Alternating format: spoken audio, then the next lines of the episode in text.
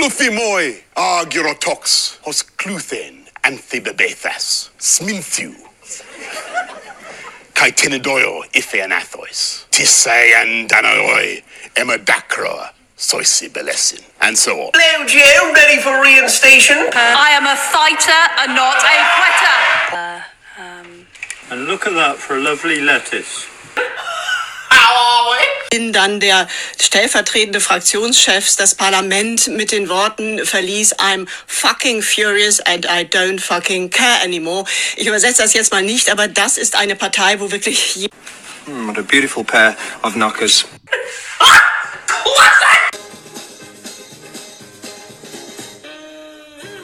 Hello there, my quitters, not fighters. It's Chappie, your British butler, and I do wholeheartedly apologise for me being absent yesterday. Yes, Chappie? Uh, he's absent today, sir. He's, he's absent. He's feeling a little dicky. A little dicky. Well, I had the uh, I had the booster. I had the booster on Thursday afternoon, and I was thinking, well, you know, I'm going to fight my way through this. I'm going to fight my way through the trenches and uh, get through this. And um, I thought, thinking I was going to be perfectly fine, and then um, then I started getting the chills, the incredible heat, where I wish I could take my skin off, and then when you just couldn't get enough layers on. I felt bloody awful. I couldn't move yesterday. I, I couldn't move to to lift the microphone into the bed to do an ad hoc type of podcast for you. I just couldn't do it. I, I didn't have the strength. Um, I, I felt like I was going over the Grand National. I have a, I have like a, a gate, uh, a little hurdle next to my door here to stop the dogs from coming in. I could barely lift my legs. I had to actually get my hands to lift one leg over and to lift the other leg over. That's how little strength that I had yesterday. And um, I, I do apologize. I let down the course by not uh, doing a podcast. And I do apologize because I, I do think people sort of rely on me being present for these occasions, you know, absolute presence. I mean, I'm, I'm, I'm a fighter, not a quitter. Uh, well, as with Truss, I, I decided to quit yesterday. But uh, yeah, it wasn't to my own volition. I mean, I was uh, I, I was in bed, one minute needing the hot water bottle, the next minute needing a very very cool fan and iced peas. There's nothing better when you're a little bit hot. Put those iced peas on the forehead, under the armpits, in the groin area. Wouldn't sort of reuse those peas if they'd been in the groin area. But I, I suddenly discovered that I've, I've got all sorts of. Um, I don't know if this is because of the, the, the COVID shot, and you know, if, if this is how I feel after uh, just the vaccination. I mean, just imagine if I get the bloody thing. I mean, that that's that's the whole point of the thing. It- That's the whole point of having it. I did discover during my convalescing that uh, that my right thigh is considerably hotter and sweatier than my left thigh. So you know, I put the put the bag of peas uh, between. Maybe maybe my right thigh is a little bit fatter and thicker, and it sort of rubs more. Because it was causing me all sorts of irritation and sweatiness and everything else. I mean, that was one of the um, that was one of the things during my malady that was the most uh, that was the most uncomfortable. I mean, when you sort of have your right leg in the air, trying to separate the thigh from the upper thigh and the you know sweaty, uh, you know the, the Betty Swallock sort of region, then it, you know right under the fan. It was uh, it was like I was doing sort of a yoga move, and I was in so much pain. My arm was hurting. I mean, it, it, of course, being a man, you know, you, you chaps out there, you know, when you get man flu, it knocks you for six, doesn't it? It knocks you for absolute six, right out of the ground. That's how I, uh, that's how I felt uh, yesterday. But by about four o'clock, four thirty, I felt almost perfect absolutely perfect, and uh, not a Lemsip in sight. I was I was tempted to have a Lemsip as well, but not a Lemsip in sight. And uh, when you're having a fever and you're imagining things and you're thinking, well. Is this really happening, or am I actually imagining in it? And I was watching the BBC. I was watching the news. Obviously, Liz Truss resigning, Boris Johnson potentially coming back, Rishi Sunak, all of all of the news here. I mean, it was almost what like a sweaty, delusional, feverish fantasy. That's how this week in British politics has been. And I wake up this morning and I think, no, all of this is ringing completely true. And that's why we need the sort of Benny Hill. We need the Benny Hill music in the background, don't we? It always almost makes sense playing the Benny Hill music. It sort of punctuates the nonsense, the ridiculousness of all of this. But I'm up and about. I'm up and at 'em. I'm still a little bit sweaty. I'm trying to keep the right thigh uh, parted away from uh, the top of my leg, so to speak. so I'm propped up. I'm out of bed, uh, trying to separate the uh, right thigh from the Betty Swallocks, and uh, r- trying to make my make things up to you today uh, in terms of the podcast. Though I let you down yesterday by not uh, having the regular Friday show, so over the course of the next hour, I am your servant. There'll be a lot of servitude. There'll be a lot of bowing and scraping, and hopefully some degree of forgiveness. It is rather disconcerting finding defrosted English peas next to one's thigh. So, some of the things that we may or may not be discussing on the podcast today. American thinks uh, baked beans on toast is absolutely gross. But you know what? They have dishwasher salmon. We'll be talking about that, I'm pretty sure.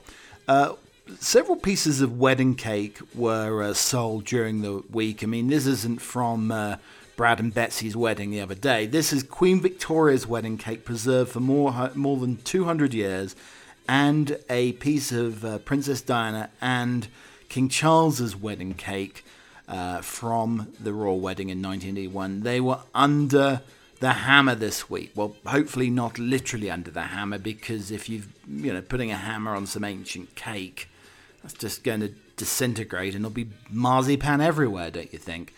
Um, also, um, James Corden in the week was cancelled. Well, he wasn't cancelled, but he wasn't allowed back to one of his favourite restaurants in Los Angeles because he's rather rude. Now, I'm sort of hazarding a guess here. Was Corden rude? I mean, I'm not a huge fan of Corden, but was he rude? Or was it the case that he wasn't tipping enough? The British and tipping. Yeah, we're going to be talking about that as well. I feel like I'm becoming my parents. Uh, there was a little Twitter handle in the week, a Twitter discussion of Guinness and milk. Sounds rather lovely as well. There was an old lady trying to fit a sheet in the week as well. Maybe we'll have some of that. Um, I was, um, again, maybe slightly feverish the other day, but I was almost hit by a golf ball artillery coming towards me, where somebody who looked like he's just started to play golf was hitting the ball in the wrong direction and was uh, peppering people along the trail the other week. Yeah, yeah, you don't want to do that as well. Uh, we'll be talking about Admiral Nelson's love life, how I stayed up again, probably through fever and disillusion and malady, until Taylor Swift's album Midnight came out at midnight. I was up and about and I was listening to the new tracks. Am I Tay Tay's biggest fan? Possibly. Uh, also, we've had pumpkin spice lattes. Um, how about the pumpkin spice manscaper? Uh, you've got a manscaper, and it's called the lawnmower. And there's just a picture of a load of pumpkins there, and uh, it, and and it's got this manscaper that you obviously use that maybe I should use to shave my hairy upper right thigh potentially. Um, but uh, are you meant to practice the manscaping on these pumpkins? Because pumpkins have a rather thick skin, a lot thicker than uh, my upper thigh, I would imagine. This is the week that the UK had its shortest serving Prime Minister. It'll be about 50 days for Liz Truss. And I think the shortest Premier uh, before then was, I think, Canning. And uh, he died. I mean. I mean, you know things are pretty bad that you you beat the person that, uh, that that died in office and didn't have the chance to fulfill their potential. But, you know, she's a fighter, not a quitter. That, that That's what they're all saying, anyway. And uh, through the night, Boris Johnson and his family were rushing back. Uh, wasn't on Ryanair. Uh, I think it was on one of the other budget airlines because I was studying this on Twitter, and apparently this particular airline does not have first class. And uh, they were saying that Boris Johnson was travelling back on economy. Now, when you've got, you know, Boris is a big fella, you know, like myself here, and there's a bit of uh, there's a bit of man spreading going on.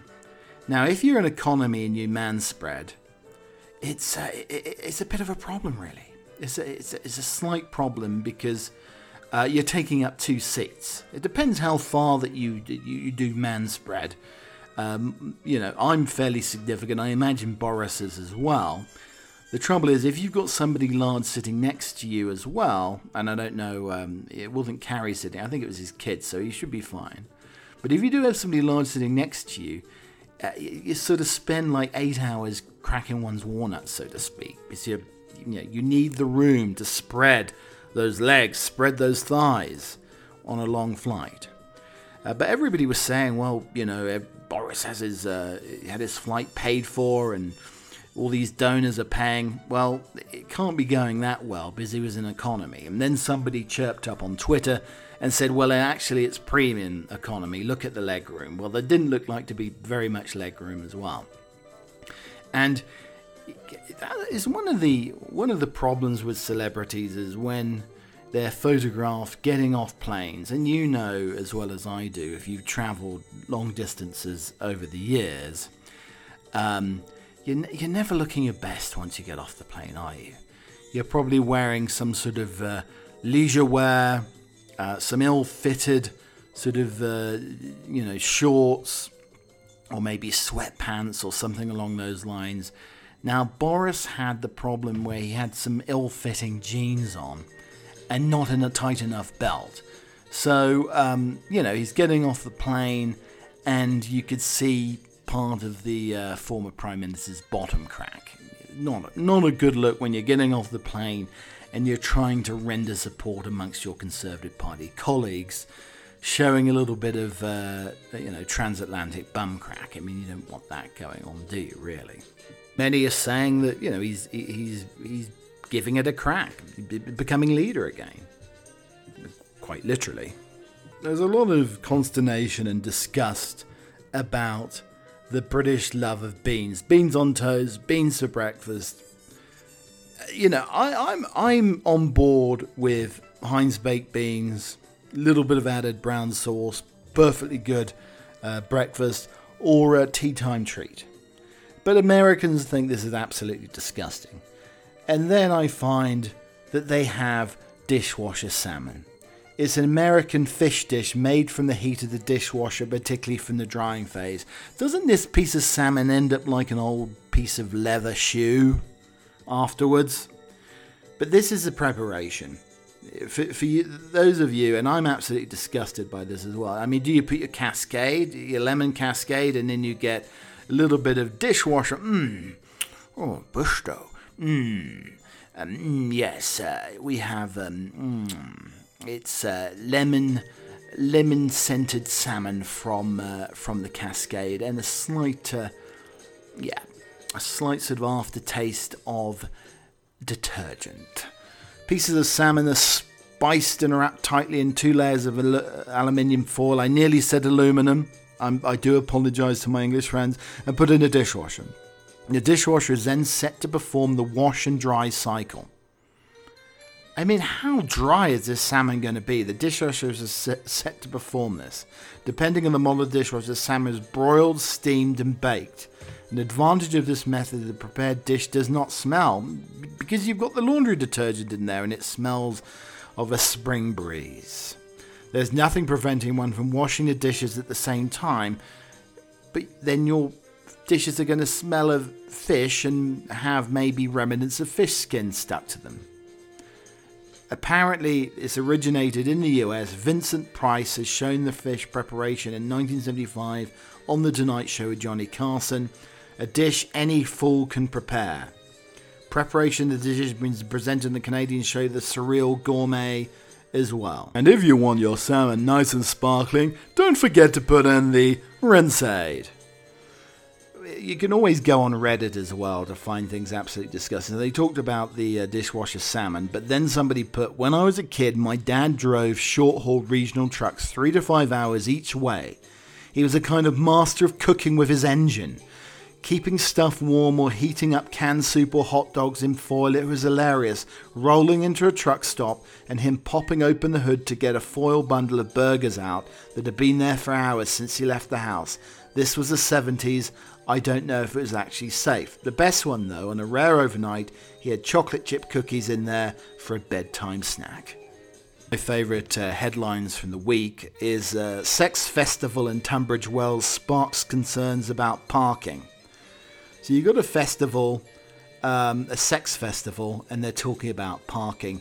Now, is there a concern that they uh, might be double spaced? Um, how about the, the, the, parallel parking situation as well? That sounds almost like a Kama Sutra yoga position, doesn't it, really? Careful when you're backing up and reversing, a mirror signal maneuver. I mean, you could have a mirrored top of your car, really, for any sort of uh, parking maneuvers you're doing. And how about the infamous left hand down?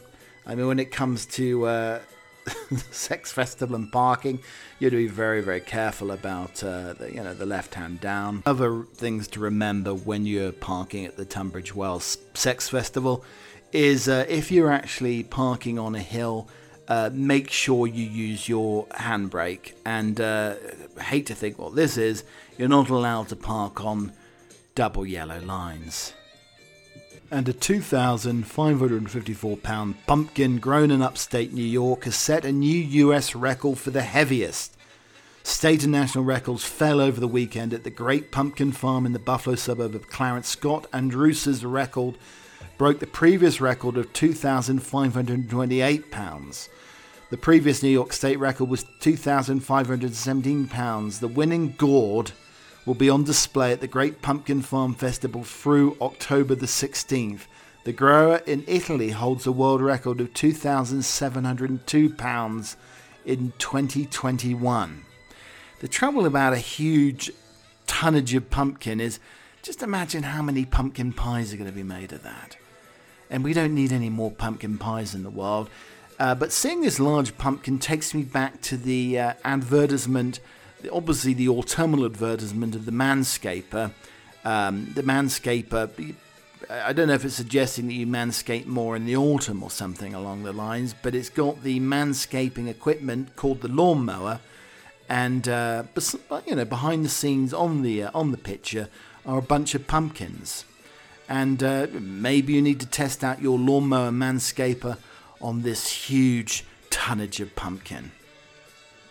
I became one of Tay Tay's biggest fans because during my feverish uh, vaccination booster the other day, I was uh, awake. I couldn't go to sleep, and I was awake when the iTunes uh, released at midnight on uh, Thursday into Sun uh, into Friday the new Taylor Swift Midnight album. Yeah, so I was there listening to Taylor Swift's Midnight album just after midnight uh, Thursday going into Friday morning. I, I, feel like I'm one of one of her biggest fans now, one of her hugest fans of all.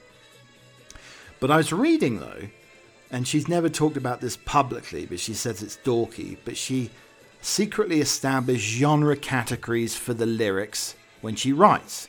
They're affectionately titled quill lyrics, fountain pen lyrics, and glitter gel pen lyrics. And I mean, who hasn't got a glitter gel pen. Sounds confusing, but came up with these categories based on what writing tool I imagined having in my hand when I scribbled it down. This is what Taylor says.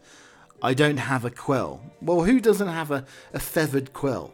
The trouble is, as King Charles has found out, that a feathered quill does splatter a lot of ink. You'd be very, very careful. Bloody things, bloody things, bloody hell. So Taylor categorizes songs in the quill style if the words and phrasings are antiquated.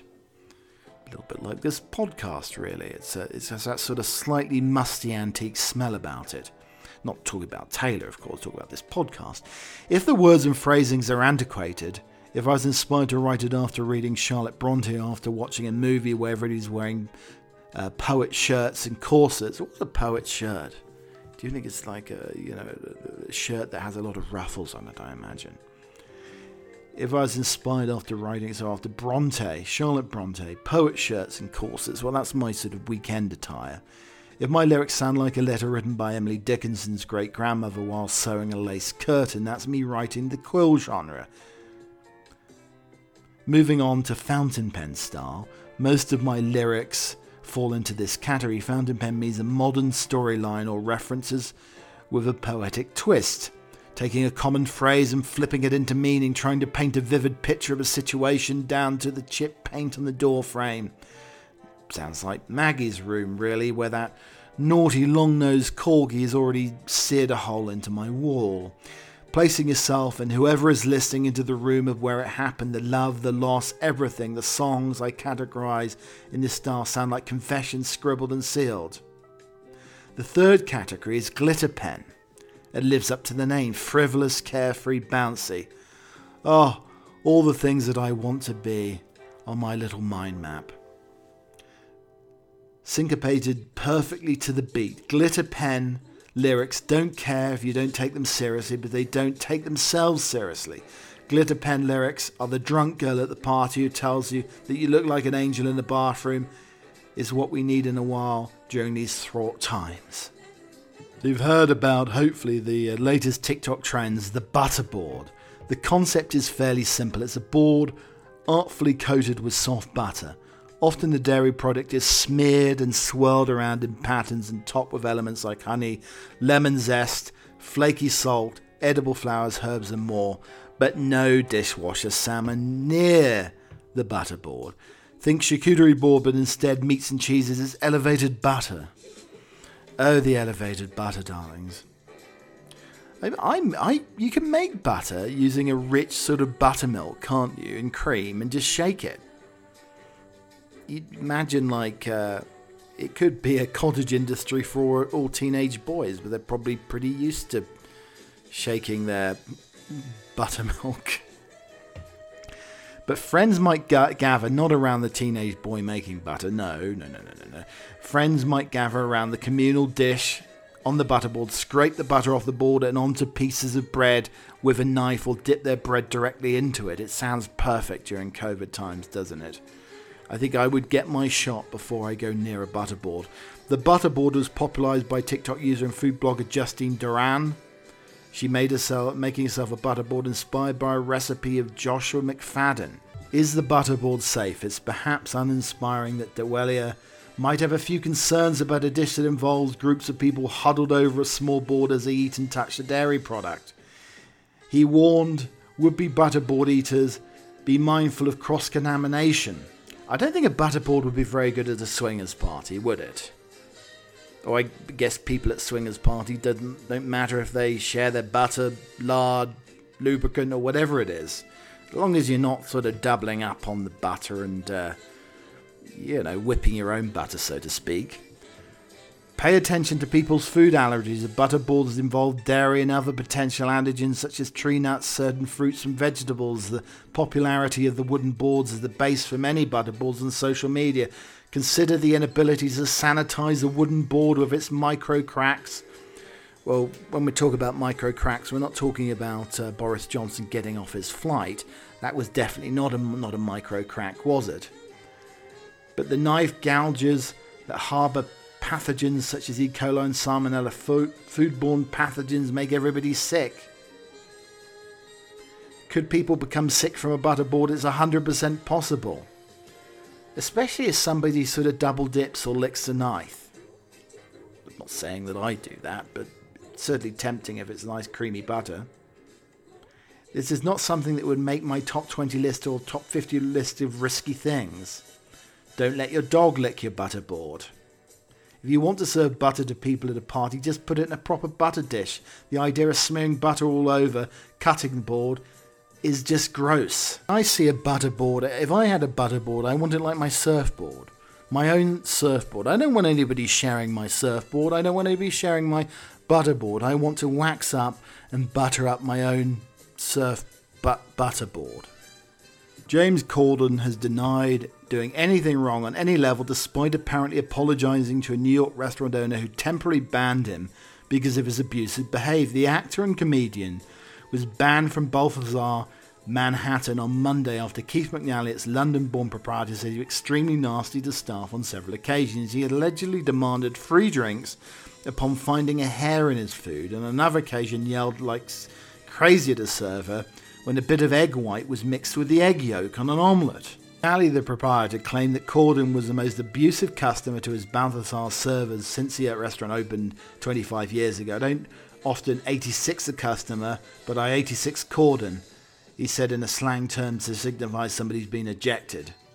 Uh, James Corden is a hugely gifted comedian, but a tiny cretin of a man. Corden may have found a fly in his soup, but my opinion is this. I think he was banned from Balthazar because he is so bad at tipping.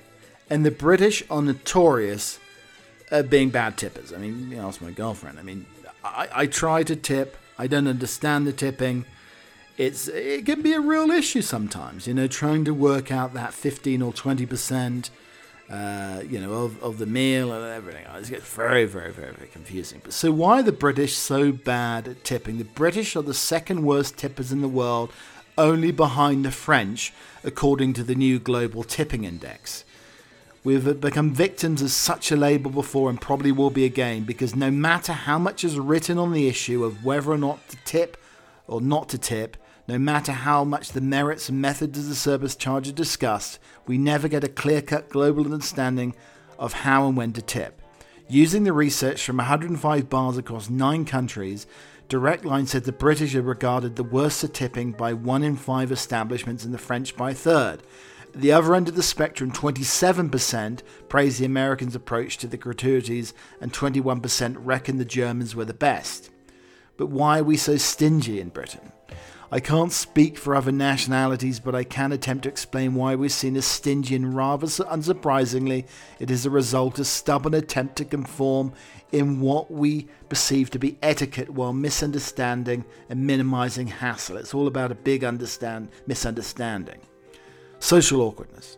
There's a classic British, British stereotype of an all consuming social awkwardness. Unsure of what to do, how to do it, and desperate not to offend, we opt to do what we know best, which is equates to either 10% as it is customary in the UK or ignoring the situation altogether until it goes away. The British might rarely ask, what would it be appropriate to tip? because it opens up a wormhole occupied by two scenarios. We try our best to avoid confrontation and talking about money. The other survey that proclaims us stingy does not go so far as to interview waiting staff for their perceptions of the British tippers.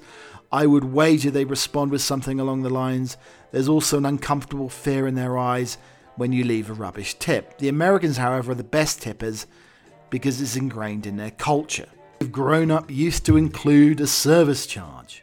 However, the real issue is how we're being conditioned, especially in bars and restaurants in London, not to add a tip as more and more established include the optional service to charge it to the bill. There's no way I'm going to be asked for that to be removed unless something akin to outright verbal abuse or a spittle covered dinner occurs. It's a cheap trick and one that sullies the art of paying a little extra thanks to the custodian for good service also killing tipping.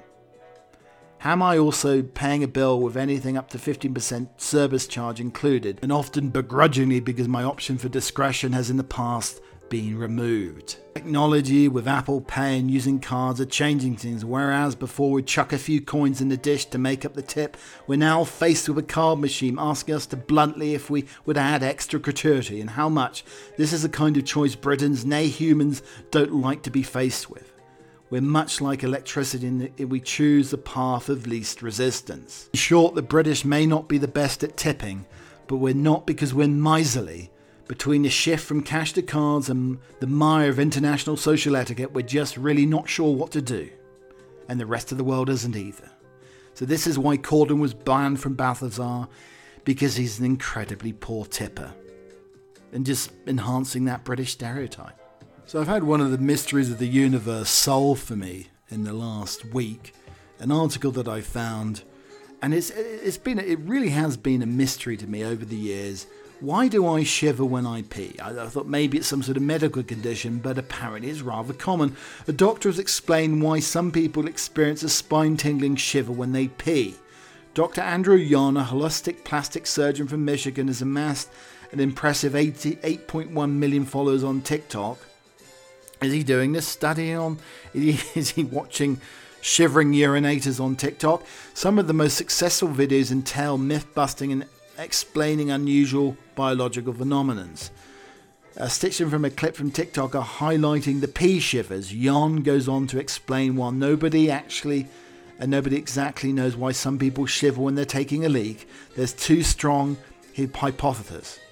The first is that some people temperature drop when they're peeing, and this may cause the body to uh, reflexively shiver. This makes a lot of sense, especially when it's contrasted with the heat coming from the urine. The doctor went on. Another reason is when you pee, you may stimulate the sympathetic nervous system, which also causes you to shake and shiver. Beyond Dr. Youn's handy explanation, there's a name for the pee shivers. It's called post micturition convulsion syndrome. Though it's a more common experience amongst men, some women do get it as well. And if you're one of the lucky ones, you'll be pleased to know it's completely harmless. Hundreds of people commented on the post to let the world know they're part of the same club. I think I get the shiver of relief after holding it in for too long, says one.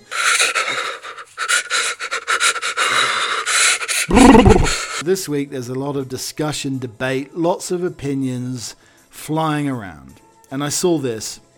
This is what to do with your opinions. Unwrap your opinion. Moisten your opinion with water or water based lubricating jelly, such as KY. Lie on your left side. Bend your right knee up towards your chest. Gently push on your opinion into your rectum so it's so deep enough so it won't come out. We're good friends at Very British Problems Official. There's a lot of British problems this week, and we're the laughing stock of the world. But here are some helpful things to say to a person who's been caught in the rain. Still raining? Look at you, you're drenched. What's it like out there? Did you not take an umbrella? Go and dry off. Don't drip everywhere. Have you been outside in this weather? Look at your hair. And how to get adrenaline rush that lasts for days. Number one, tell someone to get to the back of the queue. Say, Can you move down, please? on the tube. Shush a noisy person in the cinema. Ask a teenager to turn their music down. Inform someone that their behaviour is just not on. And very British problems ordering a takeaway. Number one, peering through the blinds, waiting for the delivery man, as if looking out for snipers. Hearing a motorbike shouting, He's here! Counting to five, opening the door and acting like his arrival is a complete surprise. I don't mind what we have. Translation If you don't say curry, I'll be very upset. Number four, they only have a phone number. We're not ordering from there then. Number five, always have one person whose job it is to send out the plates, cutlery, and kitchen roll, another whose job's to pace around the house nervously. Number six, we could try the new place. Could do. They had Domino's again. Number seven, choosing the family feast just for you as it's the cheapest deal and leaving one potato wedge as not to be too greedy. Hearing, I thought we were all going to share a bit of each other's, and then thinking, you thought wrong. Number nine, reading through the 275 items on the restaurant menu before deciding on the same chicken dish you've had for the last eight years. Number 10, proclaiming you've had the rest of the pizza cold tomorrow, which now involves one slice you'll eat in the night with half a pot of dip. Do you hate the dreaded green messages that come through on Android phones to the iPhone? Green bubbles signifying text messages can be a tough to pass on iOS. A feature in settings changes the green color for the better. Apple probably won't be fixing the green bubble problem anytime soon. But over the weekend, while scrolling through Reddit, found an awesome setting that at least make green text a lot easier to read. I mean, I don't know if you're one of those, but if you get a green text through, you just block them. Just block them. By default, any text you send to a device that doesn't have iMessages turned up and show up as a harsh, bright green bubble. It's very obvious signal that you aren't texting somebody with an Apple device and losing out on those things such as smoother group chats and snazzy message effects. Frankly, those green texts can also be difficult to pass. something Google has pointed out Get the Message website. So here's how you make the green text more readable. But you can just go and block them. You have to dive in a bit into your iPhone settings, open the settings app tag, accessibility, scroll down to the bottom of the accessibility menu and tap per app settings, tap add app, and uh, the message will now appear on the per app settings, tap it and increase contrast. I mean, they're making it so complicated, they just don't want those nasty green messages coming through, but the green messages look like slime. Doing this increases the contrast across the messages app, and you'll notice a few other changes as well. iMessages are much darker blue, but this will give you increased contrast for the much improved green bubbles, but they still look like slime. It's just green bubble snobbery. And this is a real relief for me here.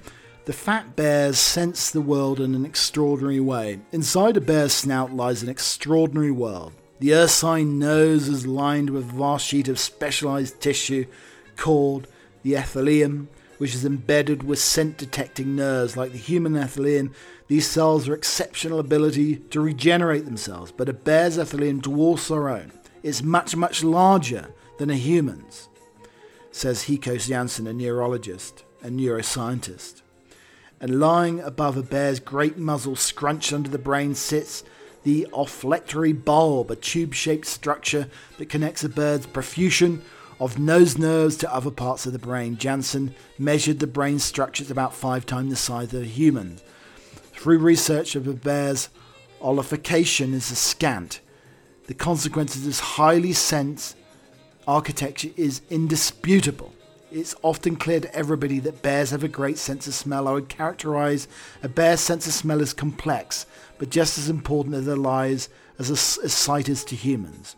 Bears' dependence on extraordinary olification creates a reality that we can imagine but never truly know. Their existence may be swamped in a potent of odours. Hopefully the odours aren't too potent. It lingers for longer. I could travel for an hour and piece together stories of who was there prior to me without having to see or hear them.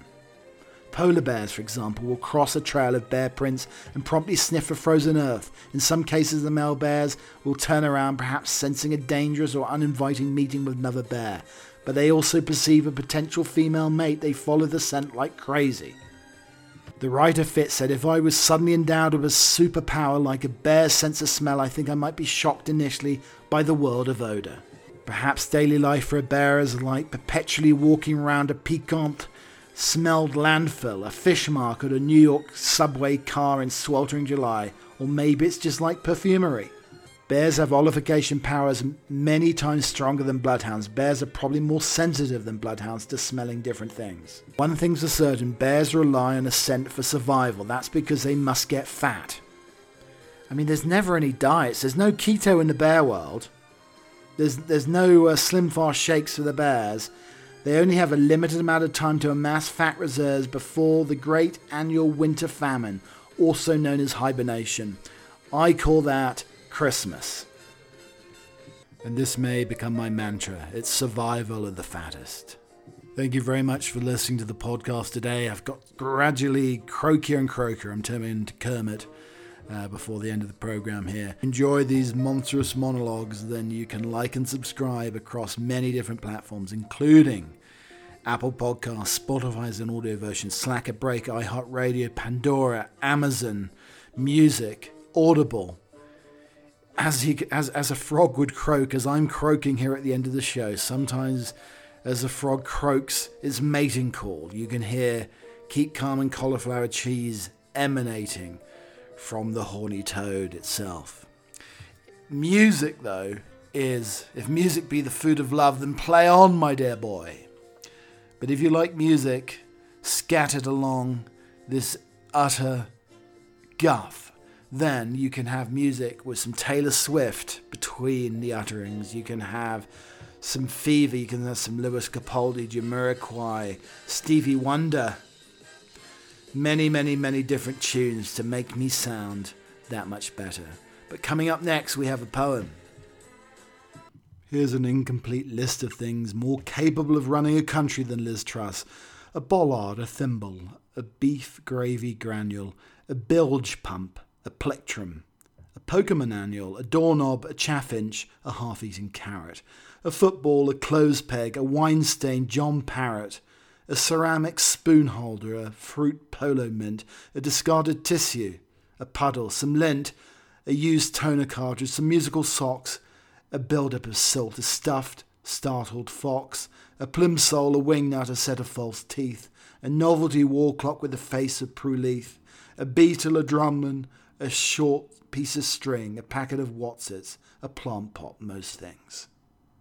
If my voice survives until tomorrow, I will be back on the podcast. But until next time, cheerio. Cluthy moi, Argyrotox, hos cluthen, Amphibebethas, Sminthu. Kai Tinadoyo, Ife Anathois, Soisi Belesin, and so on. Hello, Joe. Ready for reinstation? I am a fighter and not a quitter. And look at that for a lovely lettuce. How are we? Bin dann der stellvertretende Fraktionschef das Parlament mit den Worten verließ I'm fucking furious and I don't fucking care anymore.